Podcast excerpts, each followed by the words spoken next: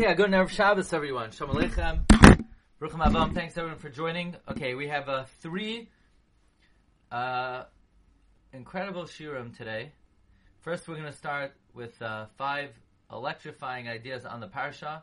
Let's begin in the uh, Divrei Torah. That again, if anybody wants to uh, subscribe to, please go to our site and uh, rabbidg.com. You just hit subscribe, and that's all you need to do. You get it automatically. This week's parsha is Parshas Vayetze, and uh, here we have it. uh, a very interesting idea from the Nachlas David. Nachlas David is from the Talmidei Hagra, and he has a sefer drasha is based it. And he points out that Chazal say, Vayikatz Yaakov Mishanasa, Yaakov woke up from his sleep. The Medrash Rabbah brings the opinion of Rabbi Yochanan that Vayikatz Yaakov Mishanasai, Mi Mishnasai. He woke up from his learning. So, it seems like a play on words, but what is the basis to darshan Mishnasai, Mi Mishnasai from his learning? so, Nachlas David says as follows. Firstly, Obviously, he woke up from his his sleep. What else do you wake up from? It could have just said Vayikatz Yaakov, like it says by Paroi, Vayikatz Paroi. The word Mishnasai is extra. So that signals we should darshan mi Mishnasai. Furthermore, the result of this dream is Vihine Hashem Nitzavaha Allah, the Rebbe standing on top of the ladder. And the Gemara says in Tamid, Tana Reb Chia, Anyone who learns Torah at night, the Shechina is opposite him. So if the Shechina is present, that implies that Yaakov Avinu was not just sleeping, but in fact he was learning. Now we have the pasuk Vayach v'hinei sulam mutzav arza, and behold, a ladder was stationed on the ground. The Shlach Kodesh writes that this ladder is a metaphor to how we should conduct ourselves in this world. The reality of our existence is such that we need to have two, two, two feet perched on the ground. We have to be grounded with our feet on the ground. However, Veroishai, our minds, our thoughts, our dreams, our aspirations should always be directed l'shem shamayim. So this sulam mutzav arza Veroishai magia hashamayma is uh, not just a dream, but more than that, it's a metaphor to how we need to conduct ourselves in this world. Let's take a look at the uh, Ben La Ashri. Parshas Va Yetze. And here we go. Again, if anybody wants to subscribe to uh, our Divrei Torah, by the way, we have a very interesting uh, trip coming up in December at the very end of the year. This is not for the faint-hearted. This is a very unique opportunity. Um, we have a special arrangement with the ambassador, and that is for the yahrzeit of the Smichas Chachamim, Rav Naftali Katz. We will have access to the ancient Batei Kfaros in Turkey, in Izmir and Istanbul. So if anybody wants to join us, we have a very high level security, um, and actually a very uh, elite trip. If anybody wants to join us, please contact us. We're going to put the information on the site. Okay. Now, let us see the Ben La Ashri. Um, we're going to, this is a very interesting idea. You know, Yaakov Avinu was Masaki in Tfilas Arvis. Did anybody ever think for a moment, okay, Yaakov Avinu was Masaki in Mariv. Why now? This was after Yaakov Avinu learned for 14 years. He was, uh, what, 77 years old? So, why was he Misaki Mariv today? Why didn't he ever do it before? What took him so long? Why Dafka now? On that fateful night, on the Har HaBayis, was he Misaki Mariv? So he said, well, this was his uh, one chance to pray on the Har HaBayis. But it might be more than that, because we know that Vayivka ba'mokoim vayolen sham kivashamesh. Yaakov Avinu slept there because the sun set which means it was a premature sunset. So as Yaakov Avinu was probably preparing himself to daven mincha, all of a sudden, bam, the sun set, and Yaakov Avinu, of course, followed the Mishnah Brura that you don't daven Marav after the Mincha after the Shkia, right? Mishnah Brura says it's better to daven Mincha biyachidus before the Shkia than to daven after.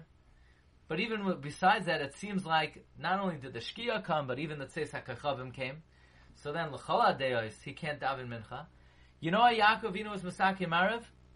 Says the Tzadik Ranana, because he missed Mincha. And what's the halach if a person misses a tefillah? So you daven the next tefillah twice. So what did Yaakov Avinu have to do? He needed to daven two shachasim. But Yaakov Avinu literally could not wait the entire night to be able to be daven a tefillas tashlumin. So this is why Yaakov Avinu daven Marav. Everybody wants to know, you know, why if he if he was Masaki in Marav, why now? The answer is this was the only time in Yaakov Avinu's life that he missed Tfilas Mincha. Why did he miss Tfilas Mincha? It was an oinus. It was Shaka Chama Shaloi Be'oinasa. So that's a very interesting um, idea. Next idea. It says that Yaakov Avinu went to learn in the yeshiva Shem Ever um, for 14 years. Rashi says he slept in that place, but in the base Aver, he didn't sleep at night. Why did he need to go to the base Aver? That's the yeshiva he learned in his entire life. Of course, he, uh, on the Pasuk, that Yaakov Avinu Ishtam Yoshev Oyhalim, which Oyhal was Yaakov stationed at? Oyel of Shem and the Oyel of Aver. So Yaakov Avinu was in the Oyel of Aver his whole life, why did he need another 14 years? So the Ben Lashri quotes the Oistravtzer, who says a really an amazing thing.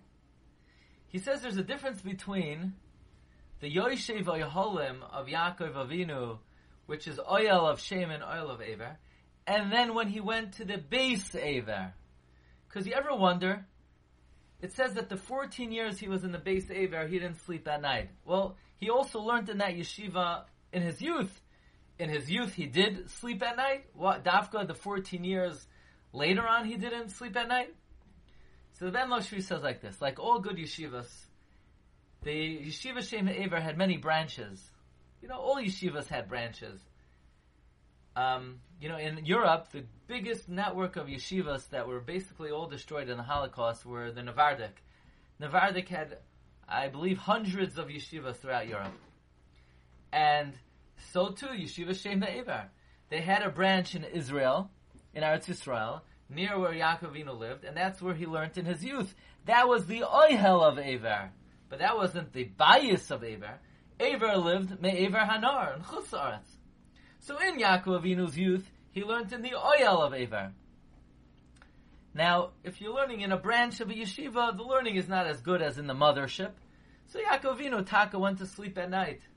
But then when he realized that he needed to go and he needed to go to the house of Laban, Yaakov would not settle for the branch of the oihel of Aver, so he went to the bias of Aver. That's Meduyuk in Rashi. Rashi says, Kan shachav belayla, avol yud dalet shana, Aver, the house of Aver, not the oihel of Aver, the house of Aver, loy shachav belayla. So that's an interesting chidush that there's a difference between the base Aver and the uh, Oihel of Aver. Here's also another uh, interesting idea. The Mefarshim ask, it says, V'chol asher titen li aser asrenu lach. I will give meiser to you. Why does the word lach appear? Aser asrenu lach. I will give meiser to you. Obviously, just say Aaser Aasrenu, I will give Meiser. What's Lach? Why the double lashon of Lach? And uh, the Ben Lashri says, you know, Leka Midi Deloy Ramizi Va'iraisa. There's nothing that's not alluded to in the Torah. We know the Gemara says in Yavamis, we're almost there on Daf and Beis, that Ezra penalized the Levium not to give Maser to Levium, only to give Maser to the Kohanim. Why? Because when when Ezra called, everyone should return to rebuild Yerushalayim. The Levium didn't come. The only Levium that came were the old Levium that had bit off their thumbs. No young Levium came. So Ezra Kanas that from now on, Meiser would only be given to the Kohanim and not the Levim. Now we know there's a concept that God is a Kohen. Shenemar li teruma. So where is it, how is Ezra just allowed to take Meiser away from the Levium and give it to the Kohanim? I mean, he's being oiker davar shakasa b'Torah. Where is there a remez in the Torah that the Meiser will one day be given to the Kohanim? So the Ben Lashri says it's in this pasuk. Aser asrenu lach. We'll give Meiser to you, God. You, God, are a Kohen. We're going to take it away from the Levium. Okay, those are our five offerings, but I have to tell you one sixth one because uh, this is this is outrageous. This one is great. You know, all the Mefarshim struggle. Yaakov kissed Rachel. How could he do such a thing? Rachel was uh, a young lady. Yaakov Vinu, the tzaddik, he kissed her. Says the Ben Lashri, you have to. He, how do you think he kissed her? He kissed her like a Sephardi, not like an Ashkenazi. When when Ashkenazim says the Ben Lashri, when the Torah comes by, the Ashkenazim they put their mouth on the mantle and they expectorate all their phlegm and mucus all over the mantle. The Ben Lashri says, transferring all kinds of harmful, contagious diseases to the next person. That's why, by the way, Rabbi Yosef would not kiss directly because he held it was unhygienic. You could get a little close, you could make believe, but to put your mouth on it, no, you shouldn't kiss that way. You should kiss like the Sfardim kiss by Vezois HaTorah.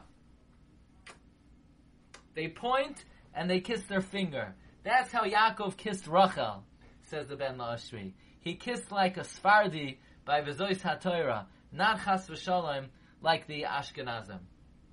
I just thought you might be interested in that one.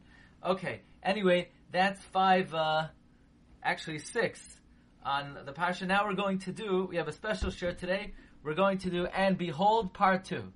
Okay? Here we go.